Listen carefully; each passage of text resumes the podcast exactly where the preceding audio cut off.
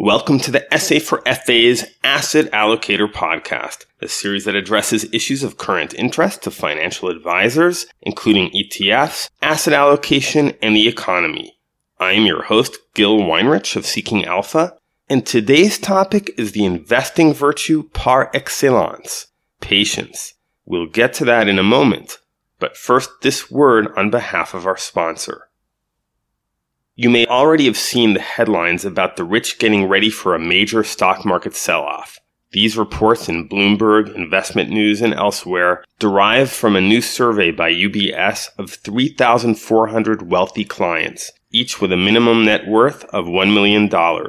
These frightened little bunnies, as the tone of some of these stories make them seem, hold 25% of their portfolios in cash, which, as UBS's own news release puts it, is far higher than UBS's recommendations.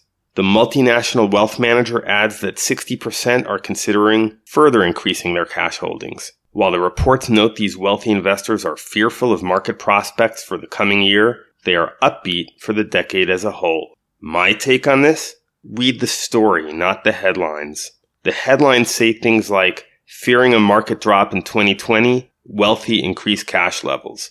But the evidence points not to fear, but to prudence.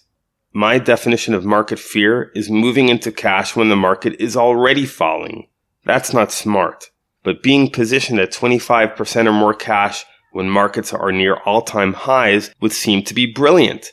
Of course, we really don't know if today's highs will represent the cyclical peak. There's no rule precluding the markets moving higher still. But selling assets when markets are at highs and maintaining a large stash of cash is quite consistent with optimism about the coming decade. And why wouldn't they be optimistic? These millionaires and billionaires are executing on the two items considered fundamental to stock market success. Selling high, which they have already done, and buying low, which they are now poised to do. Those who have achieved wealth have frequently achieved wisdom as well, since the achievement of mutually beneficial business agreements often requires splitting hairs to make sure there's something in it for everybody, thus sharpening one's intellect and one's appreciation for what drives people. So it's worth observing what the ultra wealthy are up to, but one must interpret things correctly. A non-millionaire headline writer may perceive UBS clients moving into cash as part of a stereotypical journalistic flight to safety mem. But as we've seen, this does not accord with the fact that we're currently at market highs. So for the purpose of review, let's contrast the two most damaging market behaviors with what may be the most important one. Fear involves acting on an emotional impulse, seeing a shift in the market and reacting by fleeing with the herd, selling shares when they're falling in price.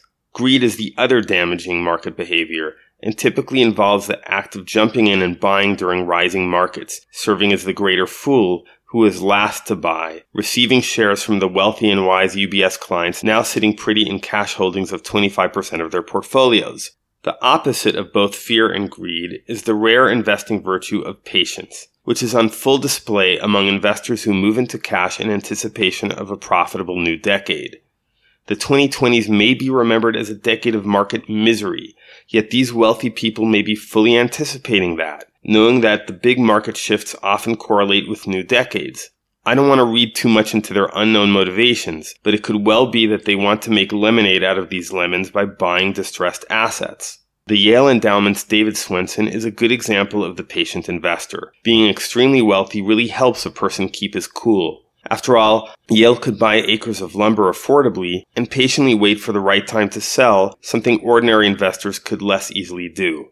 Now, it bears mentioning that market timing is a fool's errand. I've not spoken with any of the 3,400 UBS clients and can't comment on what they were thinking. Reports written in formulaic journalese make it seem as though these investors are timing the market, seeing 2020 as a year of market setback. But I doubt that interpretation. The market bears out there generally expect a long period of market downturn, which is inconsistent with the survey's finding of optimism with respect to the coming decade.